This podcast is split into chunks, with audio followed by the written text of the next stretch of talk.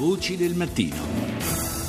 E parliamo adesso dello Yemen, alle prese con una tregua umanitaria apparentemente eh, disintegrata, nel senso che il cessate il fuoco è entrato in vigore alla mezzanotte appunto di eh, sabato scorso e che doveva durare sino alla fine del Ramadan, il diciassette luglio. Beh, due ore dopo l'inizio del cessate il fuoco chiesto dalle Nazioni Unite, i raid aerei della coalizione sunnita guidata dall'Arabia Saudita hanno colpito la capitale Sana'a. Cosa sta c- succedendo? Lo chiediamo a Paolo Lembo, coordinatore dello l'ONU, appunto, proprio nello Yemen. Intanto buongiorno Lembo. Buongiorno a voi. Quello che sta succedendo è quello che in genere succede quando le parti eh, di un conflitto come quello che si sta sviluppando in Yemen non hanno nessuna intenzione di utilizzare una pausa per il principio che l'ha generata, cioè l'assistenza umanitaria alla popolazione civile che soffre della guerra, e invece decidono di usare questa pausa per motivi tattici. La cosa più grave è che la conseguenza di questo è che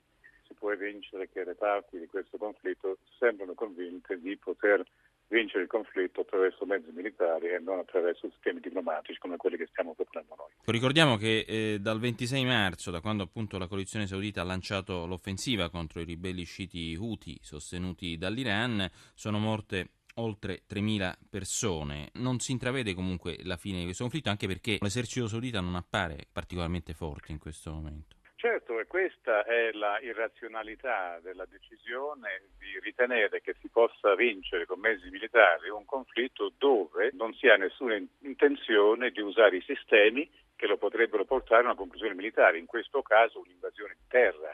Tutti quanti riconosciamo che eh, la vittoria militare di questo conflitto attraverso bombardamenti aerei esclusivamente è un'illusione. Questa è una guerra dove non c'è una soluzione se non c'è poi dal punto di vista militare un'invasione di terra. Ora questa invasione non sarà fatta perché non c'è nessuna forza armata che ha la capacità di sbarcare in Yemen e affrontare eh, le, le truppe eh, di coloro che hanno il controllo del territorio, che sono molto addestrati, sono molto potenti, sono molto determinati.